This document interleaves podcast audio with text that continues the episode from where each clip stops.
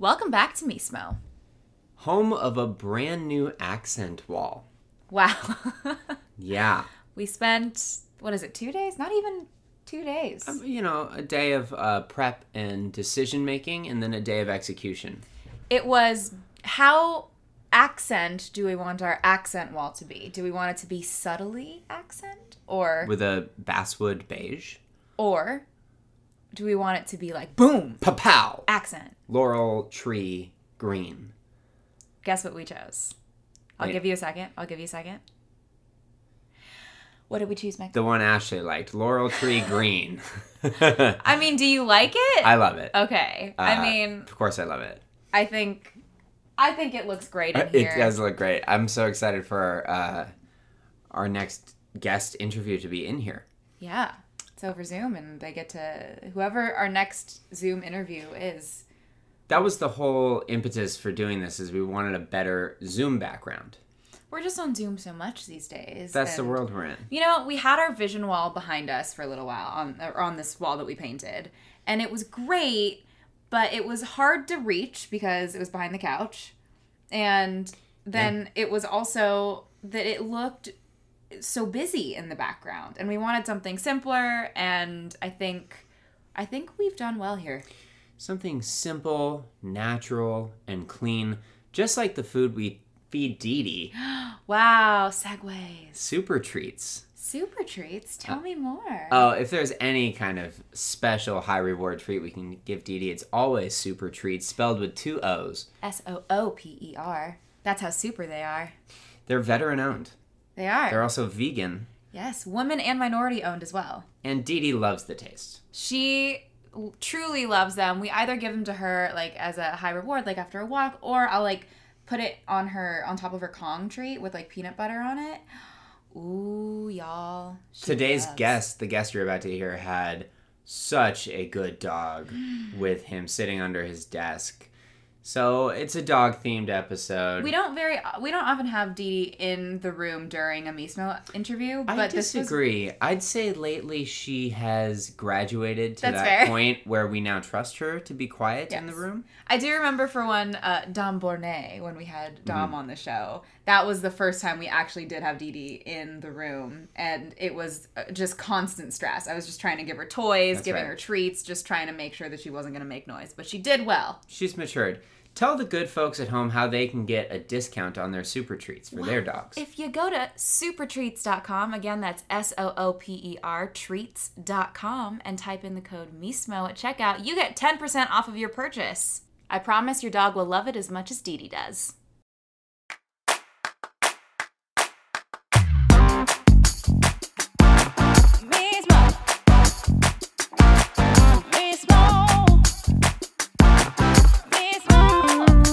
I'm Mick Torres. I'm Ashley Argota Torres, and we are Mismo. Today we talk to playwright and USC professor Oliver Mayer.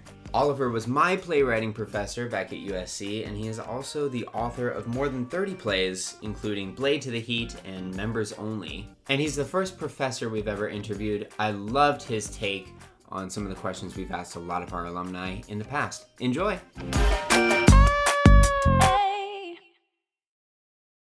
Oliver, welcome to the show. Thank you so much for joining us today. Oliver Mayer, which you always just had us call you Oliver, not not Professor Mayer. You were, I think, one of the first. That's one of the big transitions from high school to college is you don't say Professor Mayer or Mr. Mayer. But anyway, Oliver is uh, a, a- such an accomplished playwright, a tenured professor at USC, and we are very lucky to have him with us today. Welcome to the show. Thank you so much.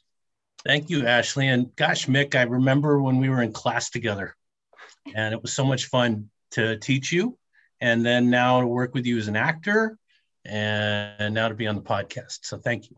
Uh, thank you. this is a selfish question, but what was Mick like as a student? Wow. Well, you know, he was the stud. So let's start there. Uh, you know, he was like incredibly cool and relaxed and really nice to people. And that doesn't always happen. Um, and then like very supportive of other writers. This was a playwriting class, so people were bringing work in, and a lot of them had never done it before. So between us, no one's listening, right? A lot of it wasn't very good. Now I have to, you know, always support and everything. But Mick, you kind of naturally did that too. You always were supporting, and I believed you could also discern that work had to get a lot better, but Mhm. that you were nice about it. And I appreciate that. Oh, thank you. That's Aw. that is uh one of the questions I have for you. Um, but I was actually going to start with a little easier question than that, and just uh, start with the dogs because we both have dogs in the room. We were just talking before we started recording about Donaldo, your dog, and Dee Dee is sitting right here with us. And so your dog's at your feet right now. Do you always, when you sit down to write, is Donaldo usually in the room with you? My dog has a little bit of uh, separation anxiety. And so, yeah, he needs sometimes to like lean on me while I'm teaching. Usually in the middle is something really deep. All of a sudden, he's like right next to me. And I try to, you know, move him aside or just let him kind of hang with me. But he's 13 now, so he's sleeping. He's about two feet away and he's sleeping. But uh, when I, uh, when Marlene, my wife, and I first got him 13 years ago, you know, he was about the size of, of a foot. You know, he was a, a human foot and he was a little below, you know, 12 inches. And he was the cutest thing ever. He looked like a plush toy. And um, so, you know, I just decided, and I was living on campus at USC uh, uh, in residential housing. They gave us wonderful uh, accommodations.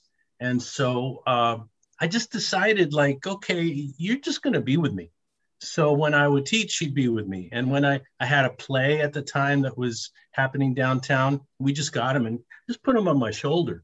And then we just, you know, and then we had to go somewhere like San Francisco or something. It was like, let's go. So he just was in the back seat. So he's a great traveler. He loves the theater. He loves classrooms. He loves treats from staff and co-eds and everybody and petting stuff like that. And he's just like really, really cool, but he does kind of like to be close. He That's the best thing ever. he's always uh it, I, I love it um we just recently did another mfa playwright reading and this one was over zoom and the only thing that was missing was Donaldo because he's always there when we do it in person and the bagels and coffee um, yeah. when we all get back together, when the you know the bubble finally you know bursts in the best of ways, that'll be the best thing. Is we're gonna have bagels and coffee, and I think I will bring champagne, and you know we can drink it out of you know like uh, what are those cups, those frat cups, so that no one knows what's really in them. But we're gonna celebrate.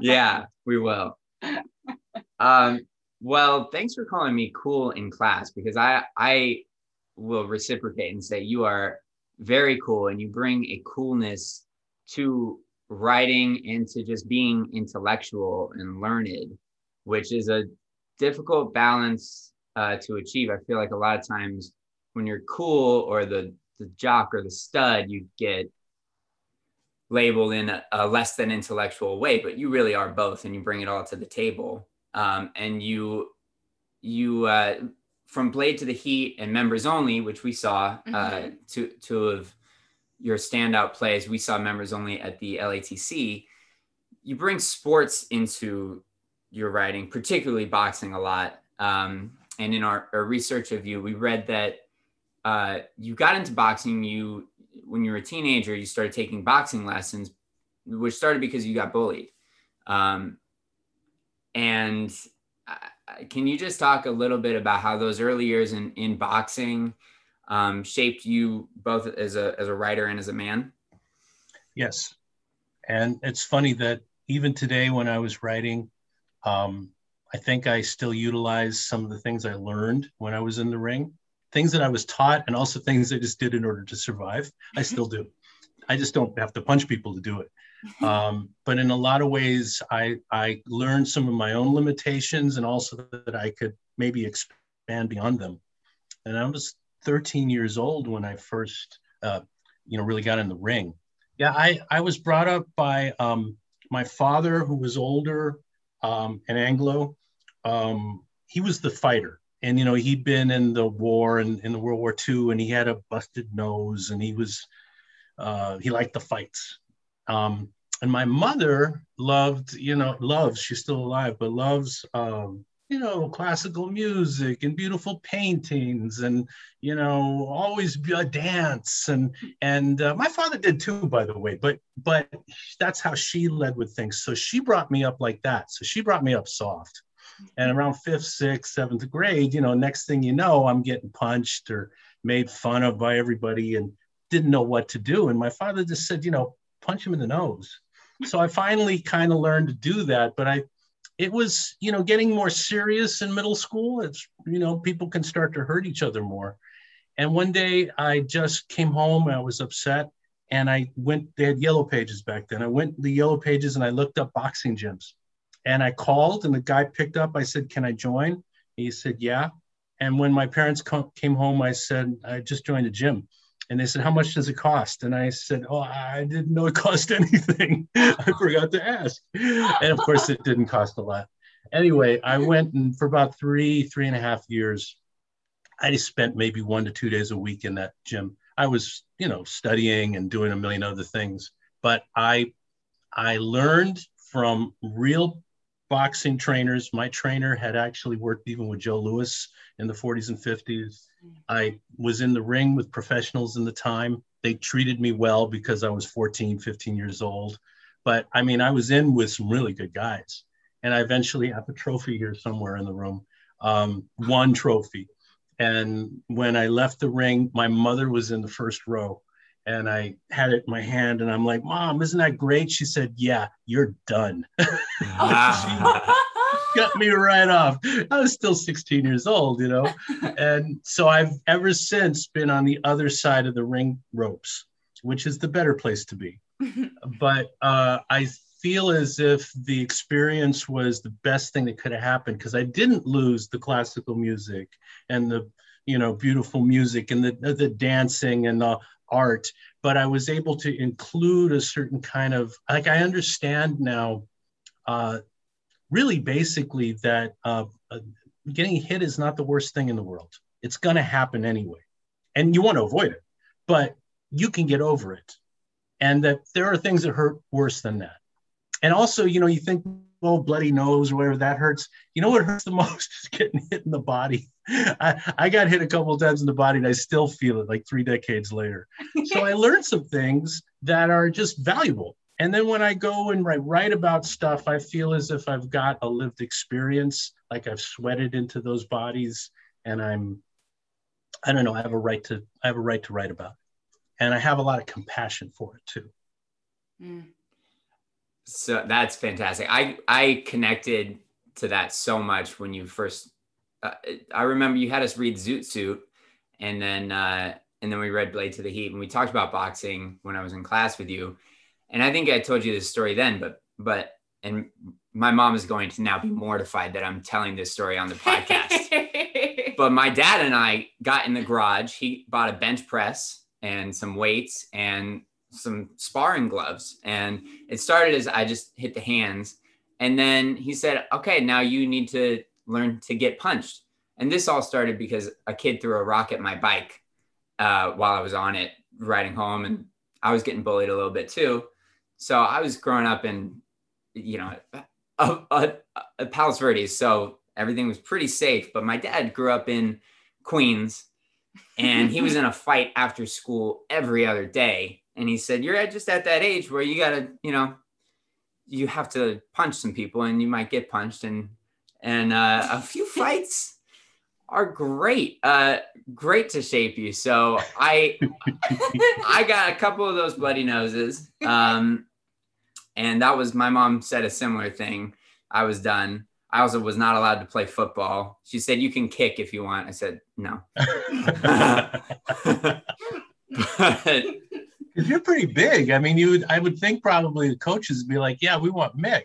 Maybe she wouldn't let you do it though. Huh? You know what's funny? I uh, I was small until uh, until I quit sports. I was five foot three my sophomore year of high school, and then I had that heart surgery, and then my blood started flowing better, and I grew to nine inches. And uh, but by then I had switched over to theater, and um, you know, so I actually never got to play sports with this body, not competitively, but yeah, I I I think they just go so hand in hand, sports and theater. I think sports is theater. I think too. Mhm. two teams going at, at the same, they both want to win, or two fighters, one's gonna get knocked out or, or one's gonna lose by decision. But it- can you talk too about about the it seems obvious to me, but I feel like a lot of people in our circle in theater, it's kind of that cool guy um thing where it's like if you play sports or you know what is sports ball like they, they don't want anything to do with it but can you talk about the crossover a little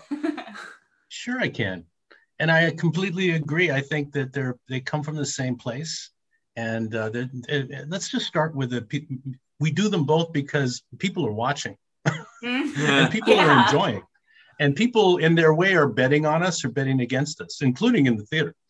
So that, uh, yeah, I mean, whether it's actual money or just in a certain way, wishing us, cursing us, or cheering us on, bo- bo- always happening. Sometimes both at the same time. So we're being lifted and pulled by all those forces. But it, at a certain point, talking to actors, I think you know what I mean. It all goes away if you're doing it right. You know, yeah, you hear that and you know where you're at, but in another way, maybe a time stands still and you're inside yourself in your own heartbeat and you have to bring the best of yourself, or at least what you have, if that's the best or not, but it's what you have to the moment.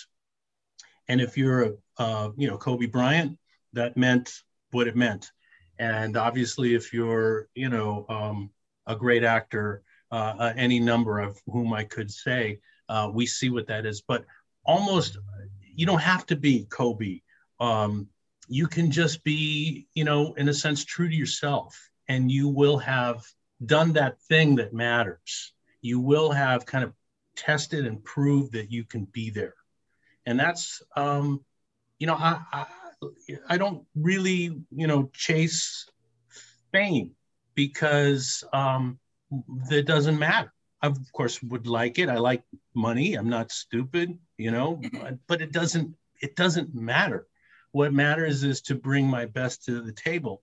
And as a writer, the table starts with what I'm writing, eventually gets around the table when we meet to do work together. And eventually that table becomes a stage that people come and see work. But it's the same as I think for me when I got in the ring and realized, oh, I better keep my hands up. I better move. You know, I, I need a certain level of respect. My absolute favorite boxing story of my own was when I got knocked out because I I was in the ring with a professional with a very good record. I think he had 27 wins. He had a few losses, but he had a lot of wins. He was a Mexican guy. And I was much taller. I'm tall. So even at 15, I was real tall. And he didn't know me. So the trainer said to him, um, he's a kid, go easy. And I heard him say that. I heard the trainer say that. So I was really good that day. I was really good that day. So I kept hitting him with my jab beautifully. And then I brought the right hand hand over and I, I, made him bleed. And so, and I kept, I was doing beautiful work. And I did this thing which Mexican fighters tend not to clinch. So I, I hit him and then I'd clinch so he couldn't hit me back, push him away, do it again. Did it three or four times. Blood coming down the side of his nose, and I could feel him getting mad. But I'm like, he knows I'm a kid. So I'm just doing my thing, you know? And I think I hit him the best one yet. I really hit him. And then I clinched with him and I pushed him away and doing my thing, looking all cool. And I couldn't see him. I looked around, I just, he wasn't there. It's because every time I pushed him away, he allowed me. This time, when I pushed him away, he stayed with me. He was right underneath me. So I'm like, oh shit. And he, sorry. No, you You're fine. you're fine. I said, oh, that's what I, yeah. And he was a lefty. He threw a right, a right jab, hit me right in the jaw, and I went up against the, the ropes and very clinically, one punch to the solar plexus. And 10 minutes later, I still couldn't breathe. Oh. They had to take me, carry me out of there. And I sat, you know, and about 10 minutes later, I had enough breath to get up. I said, thank you. And it's still one of the greatest experiences I've ever had because I was being a little bit of a jerk, wasn't I? Because I knew I had this extra advantage and I needed to be brought down a bit. But I also, you know, I mean, it's good to know, isn't it? It's good to know that you're not infallible. It's good to know that you're not a God. You're a person. You're a person. And it's also good to know that you can get over it, even if it takes 10 minutes. There's something though about fighting someone better than you. Uh, I mean, a, a pro boxer, you know, just to step into that ring. Um, I we stopped boxing when I got my dad mad enough because I hit him hard enough that it it brought in that deep thing where he actually felt like he was in a fight and and then he said, "Okay, now now we're done."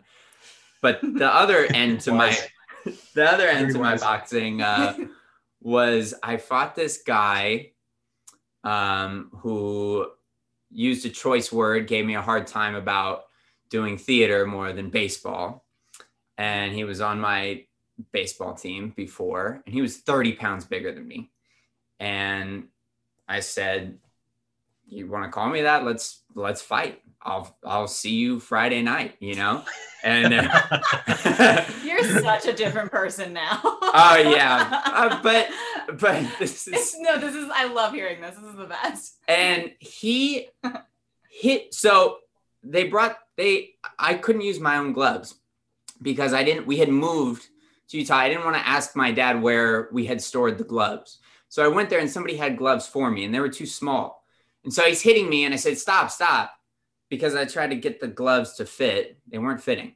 And as I'm saying stop, he whacks me in the chin and my feet lifted up off the ground. I went almost horizontal and then splashed down. And a video went around the whole school no. that Mick got knocked out by this guy. But just because I got in the ring with him, uh, he never really gave me a hard time. He didn't call me that anymore. Exactly Wow. right. You You know? have got some serious street cred. Wow. yeah. Do we think we can find that video somewhere so I can see it? I hope not. I don't know. um, but uh, we turned out all right. Yeah. Yeah. Well, I want to switch gears a little bit from boxing to we as we were reading uh, and researching about you before we did the podcast today. Um, I read that your wife is an actress, Mhm. right? And that you like to write a part for her in every show that you do. So I obviously we love working together. I wanted to know what it was like for you to work with your with your wife. It's probably my favorite thing. It's going to keep me writing, you know, as long as we're together, which is hopefully forever.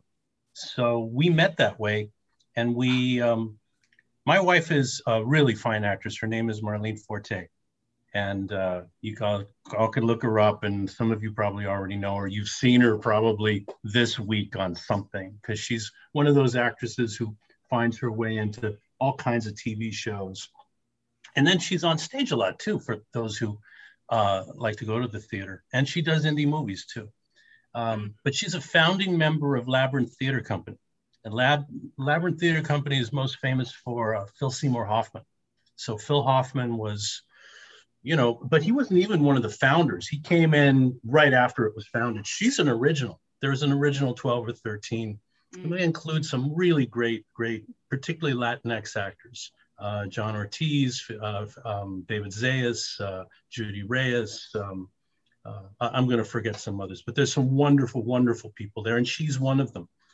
And and it was, I, I think uh, she got a great education, but it was her education in the theater, in that group, that just is like um, I don't know, it um, it made her who she is. It made her a really, really interesting actor. She's also just a fabulous person. She was born in Cuba, and uh, her parents had to leave because of the politics, but they moved her to uh, New York first and then New Jersey, where she's got a real sort of Jersey edge to her, probably like mixed dad.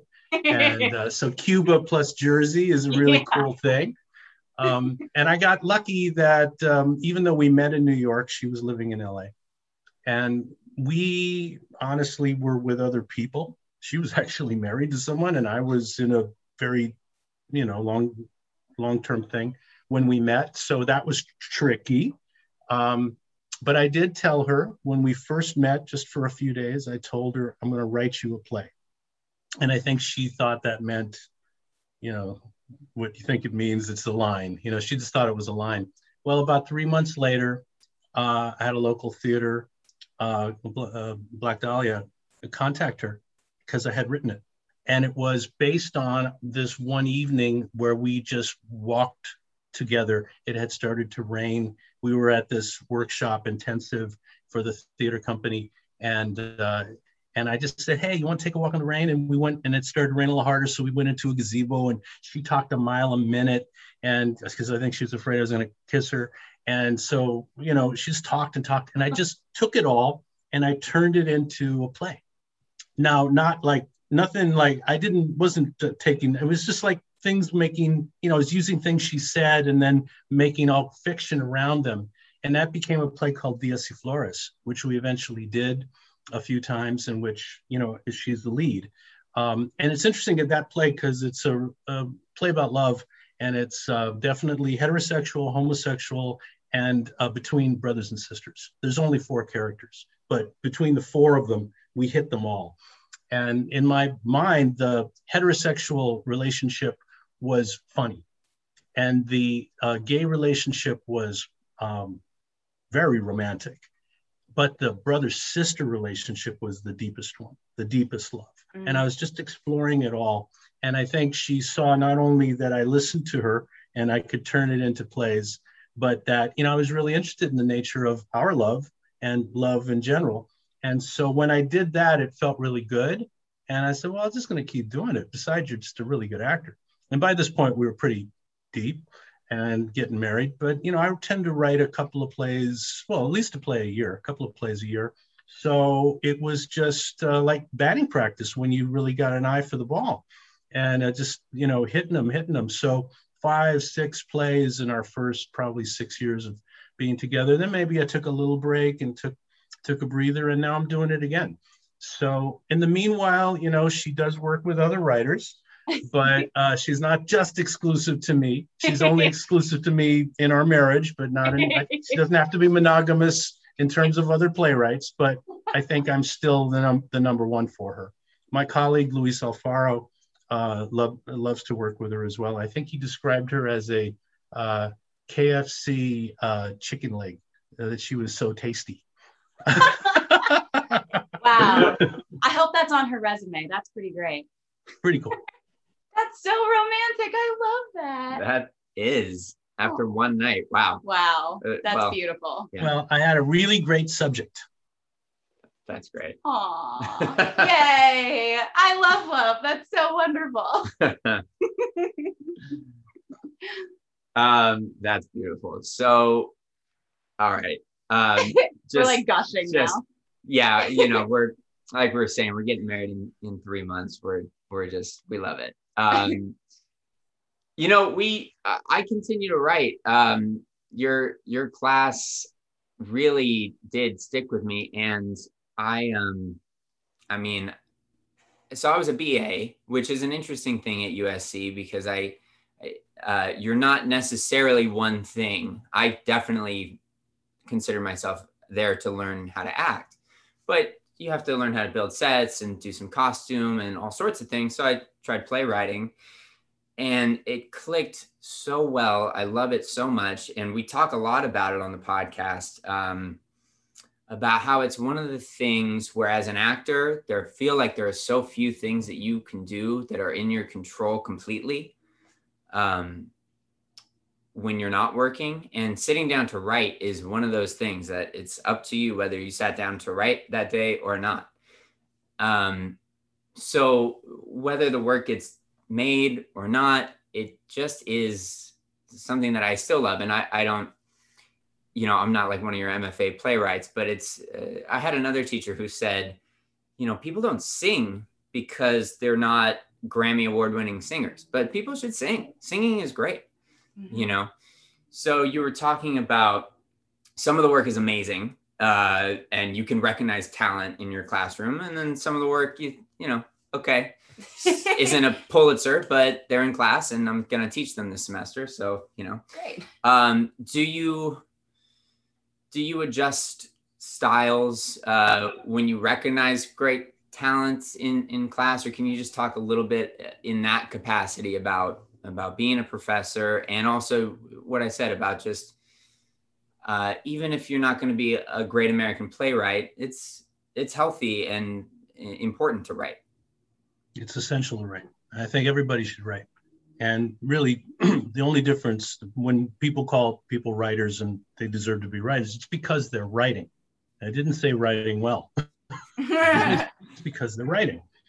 And whatever it is you do, lifting weights or accounting or whatever, you know, whatever it is, the 10,000 hours or whatever the level of mastery, at a certain point, when you've done it enough, when you've done that many sit ups, you got a beautiful body. And when you've written a heck of a lot, well, then you can write. That doesn't mean, again, that it's going to win a Pulitzer or that it's going to be on the Mark Taper stage, but it does mean that you've put that time in. And so, anybody who wants to start with me, I always try to give them green lights all the way down.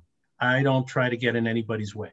And rather, I'm very interested in inspiration uh, and not judgment, because I don't like my writers to um, judge their characters.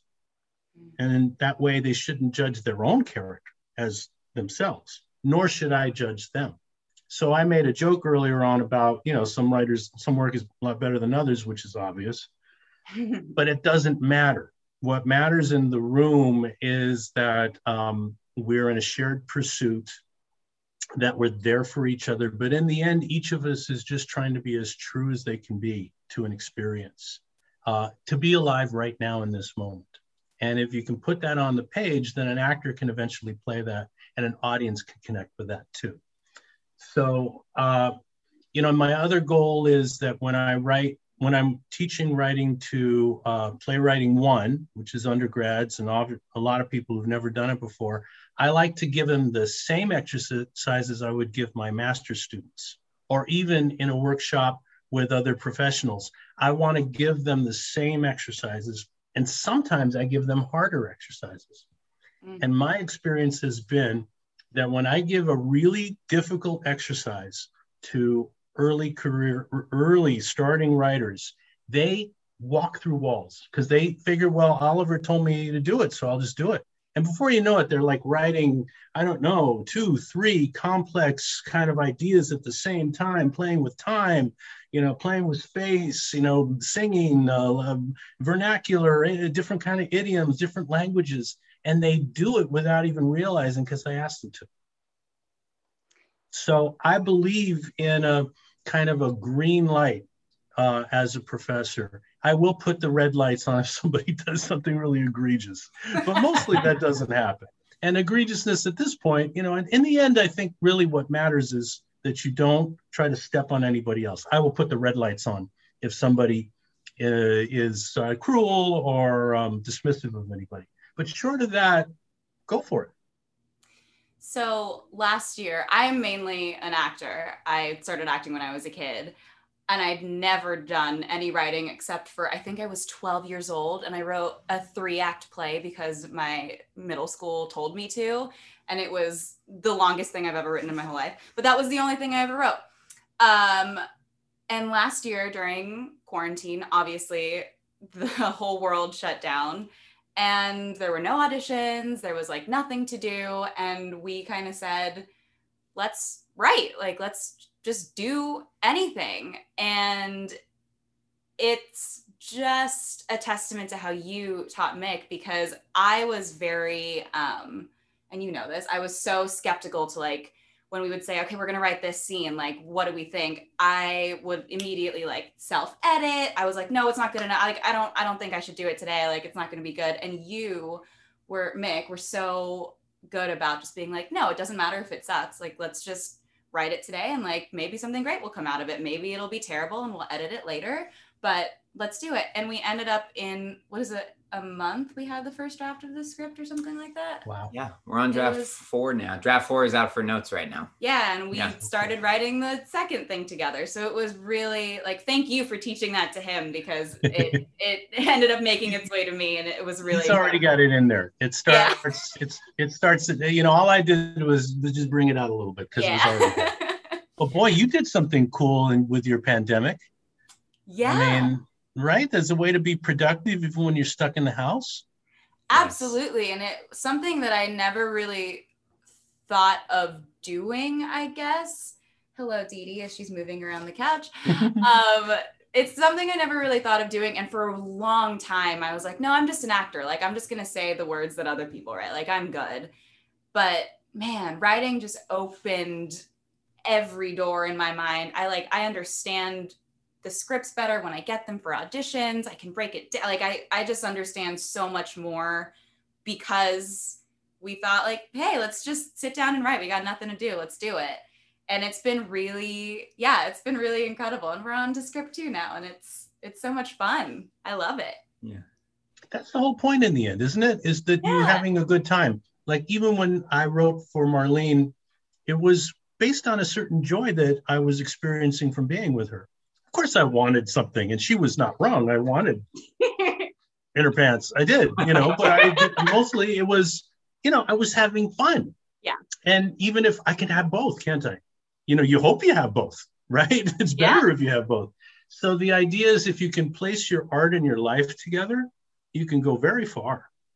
And again, that doesn't mean it's wonderful if it means awards and productions, but you can go very far in enjoyment's sake. You can go very, very far in terms of, I don't know, understanding what it means to be alive in a moment.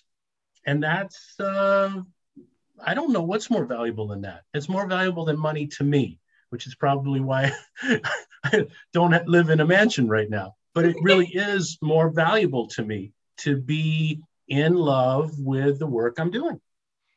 absolutely You've used that phrase two or three times now to be alive in a moment. And I think you're so right. And I, I, uh, you know, there, I was a business minor and there was another path where I could have uh, chosen security, right?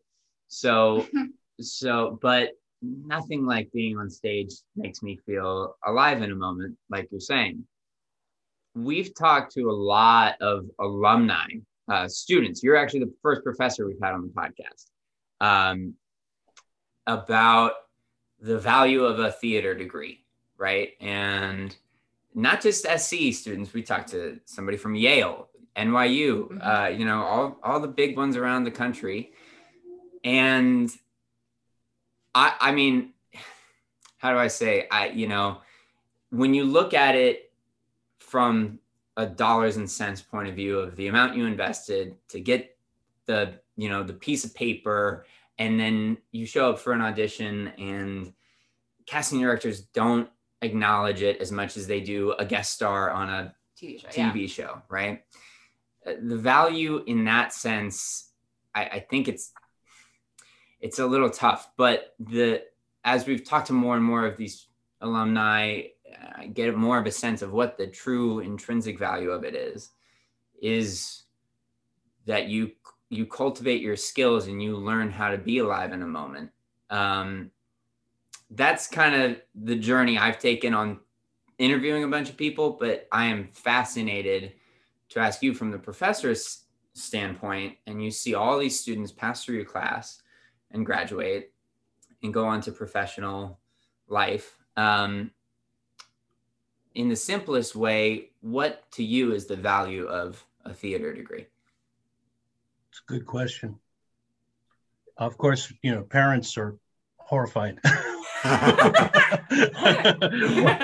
what? You mean you could have been in securities? they they know they know I from age four when I started negotiating my bedtime I could have been a lawyer but uh, they know that. could have made us all so much money, you know. But so, and um, obviously, we know that the work we do, it is um, a famous playwright said, you know, it, it's very hard to make a living, but you can't make a killing. So we know that there are some people out there who are living very well doing what we do. Uh, but I do think that you you nail it with the the power of our degree is um, um, it looks foolish uh, in the short term. But in the long term, what I think we're doing is connecting mind and heart, breath, and perhaps even just our um, our feet to the ground and the rootedness of that. And I don't want to get all yoga or anything, but there's something to be said for being able to breathe, to know your connection, and to, in a certain way, be able to, I don't know, to let it pass, the, the light pass through you and to back out. and that it affects your relations with each person you meet. So that when you've had four years of training, you know, sitting on floors and breathing on each other like you do in classes at SC and other places, and uh, you know, occasional experiences acting, but for the most part, you know, in lousy rehearsal rooms, um, making noises, weird noises, farting and burping, um, that it looks on the short term insane.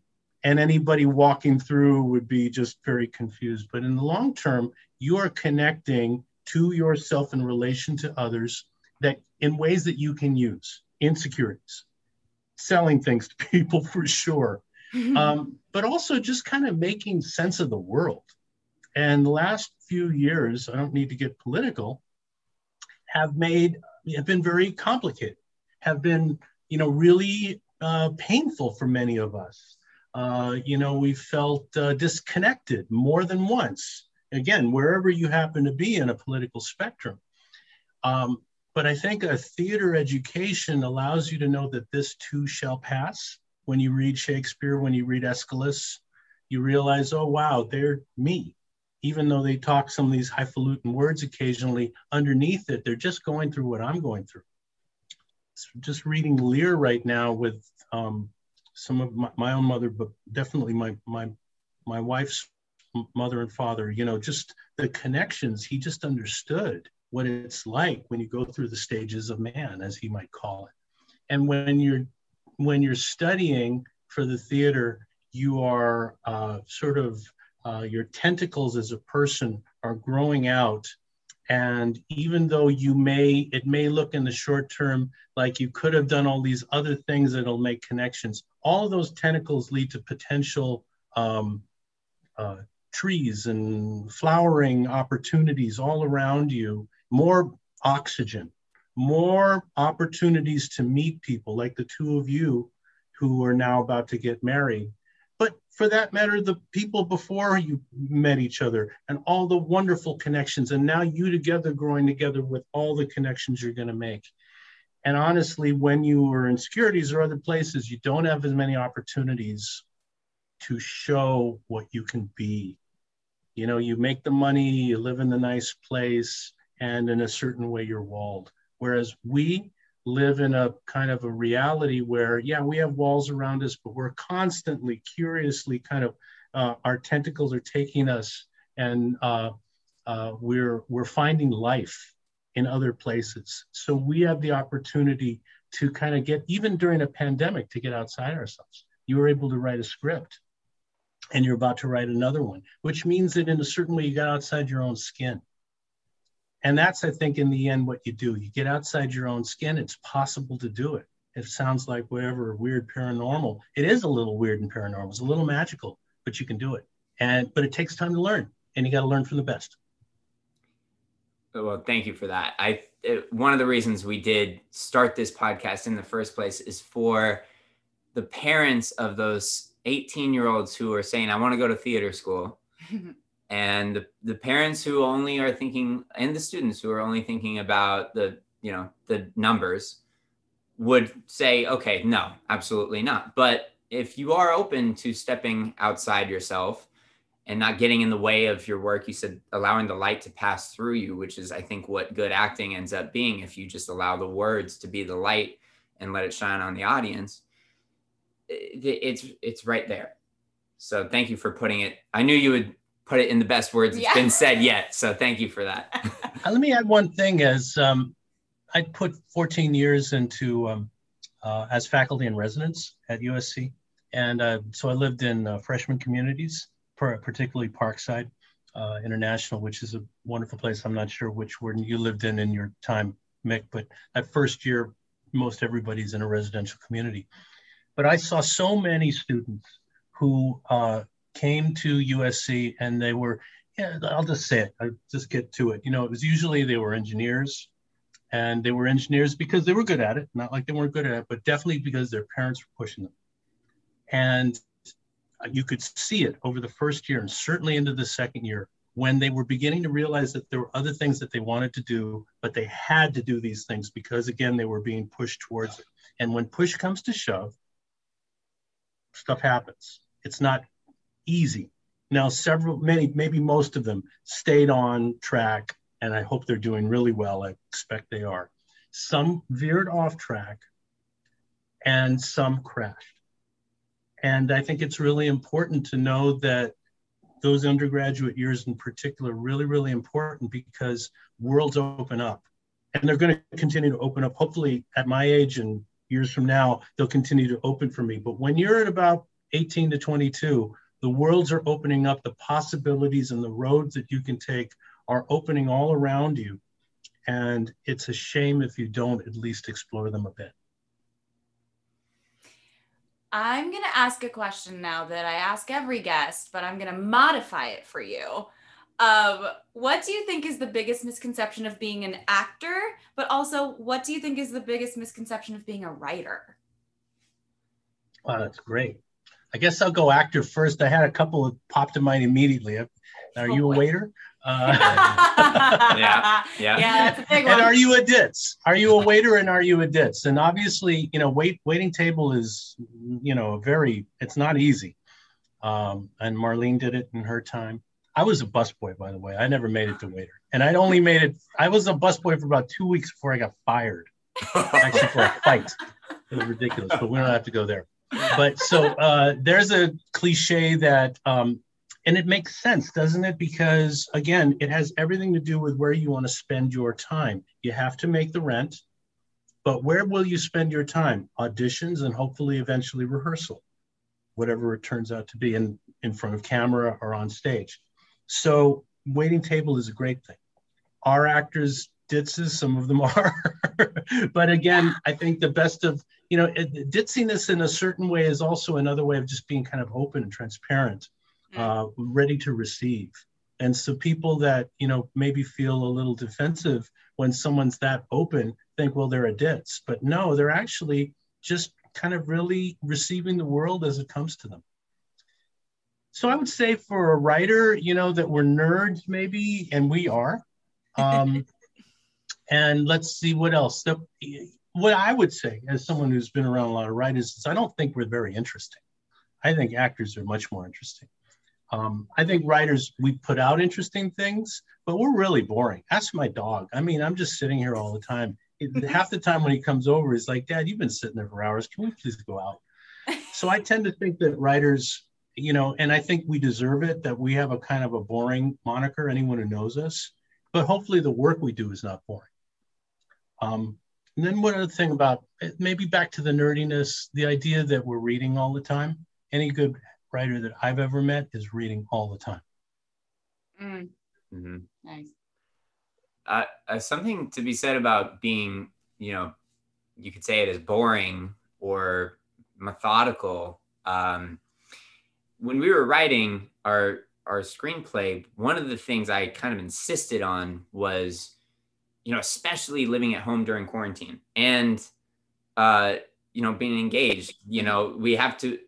This is not a date. We are in the office Mhm. right now from 9 a.m. Time, to 1 p.m is time to write and even if nothing is coming onto the paper or it seems like no great ideas are happening we're going to sit in this room until 1 p.m and then we can go to lunch but you know we gotta even if it's crap just let's put some stuff on the paper or put a few note cards up on the mirror so we have done something today you know And nine times out of 10, it like we would sit here for two hours with nothing, and then all of a sudden, a great idea would happen, and we'd be like, oh my gosh, it worked. And then we'd write for like the rest of the day. It was great. yeah but that that sense of structure to allow open space for creativity is something that um, I, I definitely picked up from your class and from USC, and also uh, from Stephen Mitchell's "The War of Art." Uh, was a just one of the many writing books that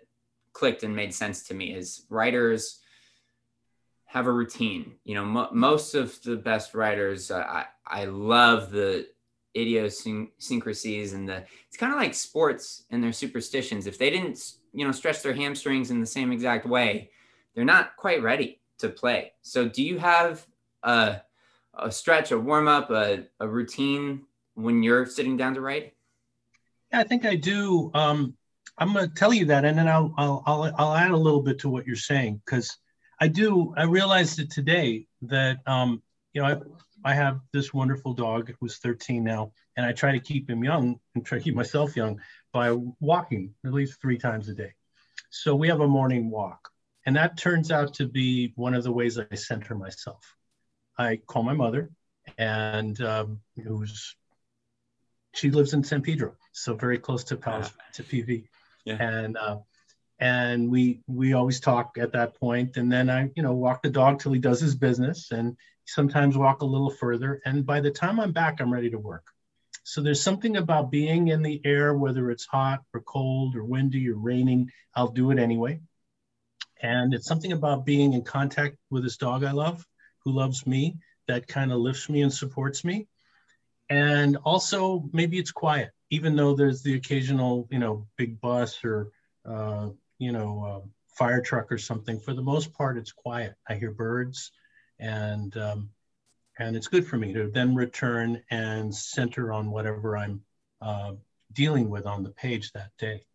But I will now just add that I completely agree with you about schedule, and it, the best writers do it for sure. But I also believe that you write when you have something to write, so that when you have something to write, uh, which I hope is always, but that you can do it for two minutes, or you can do it for two hours, or you can do it at eight in the morning, or you can do it at 11 at night, or you can do it at three in the morning. Um, that when there's something to write, write it. And that's why I've got, even on my desk now, I've got three, four of these. I got, I got these all over the place because I'm always writing something. And half the time it's what I'm going to eat that night. But half the time it's also like what I just, somebody said something really cool, or I remembered something that happened when I was somewhere 20 years ago, or, you know, or whatever it is. And they're all together and to some extent like well this book is for usc and this book is for my new play. But at some point i'm writing about my new play in the usc book and i'm writing about usc in my new play book so it's just all for me. And i'm always writing. But i'm not worried because um, again i've done it for a long time but i also feel i'm not going to i'm not to beat myself up if indeed, as you occasionally happen, that one out of 10 times you're sitting on your leather couch and it's one o'clock and nothing happened, all right, will happen tomorrow. Let's go eat. So I'm all about you and everyone listening being good to yourself as a writer and don't beat yourself up too much. this somehow reminds me of uh we went my dad lives in las vegas and at one point during quarantine we had i think we did we finish like a draft of the script or something like that and then we were like all right so we're gonna go visit my dad visited my dad hadn't done any writing that whole week you know exactly where i'm going Uh-huh. uh hadn't done any writing that whole week and you know, especially last year, like we said, we were in that routine. We had we had our little schedule. This is kind of one of the rare times we kind of veered from our schedule to spend our time with some family. Uh, my dad had us do a dinner with one of his best friends at his house, and we were like, "Oh man, you know, we don't know if we're gonna go. We're not even really that hungry," and we were kind of just hemming and hawing at it. Showed up at the house, and you had somebody had said something and you were like ashley it's the dinner scene that we've been thinking about. And from then on we were like oh, notes no, like just mentally taking notes. Like we wrote notes down in like in my phone. I was like okay that's a great thing that he said. So it it was such a weird moment of like oh inspiration struck. And we're not even like sitting down to write. We were literally on vacation with like just to go see my dad. And it totally struck wrote it down on my phone, came home and like furiously typed out the scene. It ended up working out great. It was specifically a Filipino dinner, Yeah. which I, you know, Ashley's had a million, but I've never seen that. And And they're very hard to describe because I was like, it's chaotic, but it's not really chaotic. But the second, the second we got there for dinner, you were like, oh my gosh, this is it. And it changed our whole perspective of Yeah. the night because it became instead of us being like, oh man, we kind of got to be here. It was like, oh, this is this is going in our movie. This is great. You were open to receive, and I hope you ate a lot of lumpia and uh, adobo and all stuff. what's weird is that there was like it was like 20% Filipino food and then the rest of it was like sushi, uh curry, like rice and stuff like that. So it was an it was an all around the world kind of dinner. It and that was. made it into our script too. um, before we start to close up, I I do want to ask you a little bit about acting. Um, between your wife and all the many actors you've worked with in your plays, you know, actors are, I think, adjusting constantly. And right now, we're adjusting to: Are we ever going to go into a room and audition for a casting director again, or will we just be self-taping for the rest of our lives?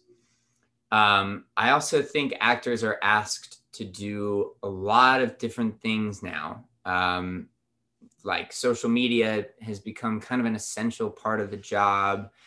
Anyway, how how um, you talked about being open and receiving. So, you know, through maybe through watching Marlene or just other actors you respect, creating a, a career with longevity and adjusting to an adjusting industry throughout the decades um, and staying up to it.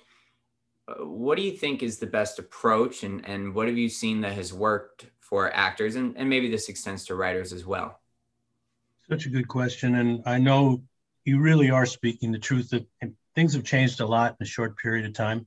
And I know now for an actor, as many credits as you might have, as much great film as you might be able to have on a reel, it's also about your Instagram followers, which you're talking, by the way, to someone who's not on Instagram and not on Facebook, cannot be reached that way.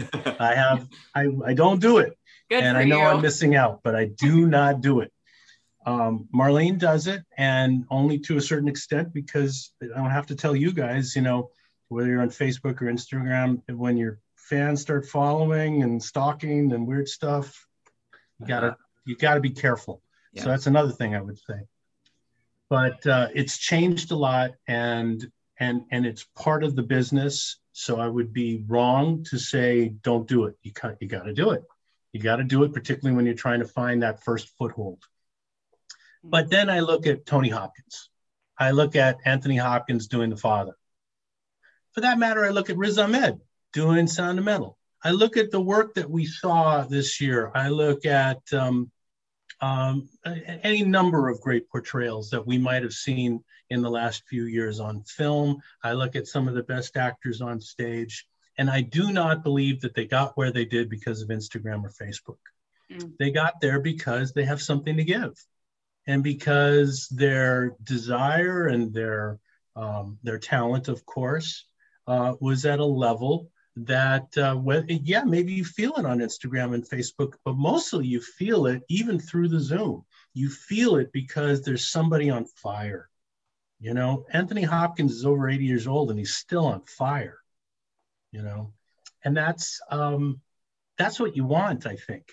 So yeah, I, I you got to do it and it's painful i know to, to audition on zoom when you know that your strength is being in the room with someone that your animal sort of warmth and you know that thing that you are is best when we're together and indeed even now when we're coming out of our bubbles there's something about zoom that's going to probably continue but i still believe it's possible to show that fire and show that desire and show that level of talent even through the screen.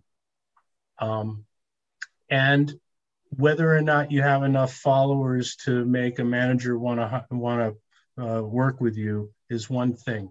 But uh, I think if you put the good work out, I do believe in the end people are going to follow you, whether it's on Instagram or not. Mhm. Well Yeah. said. absolutely.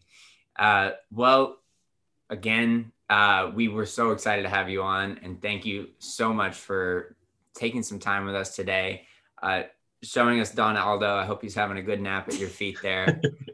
Uh, we It's always time for another walk. oh good the, the midday walk now. Okay, Midday good. walk. All right. Uh, we we always end with a, a fill in the blank question. So one word or one sentence. Um, the question is always acting is, but to you, I'll pose acting is and writing is in one word or one sentence. Mm-hmm. Acting is joy, writing is joy. How about that? All right. Mic drop. Oliver, thank you so much. Hey, uh, um, I wish you the happiest of nuptials uh, and the best honeymoon that you could dream of.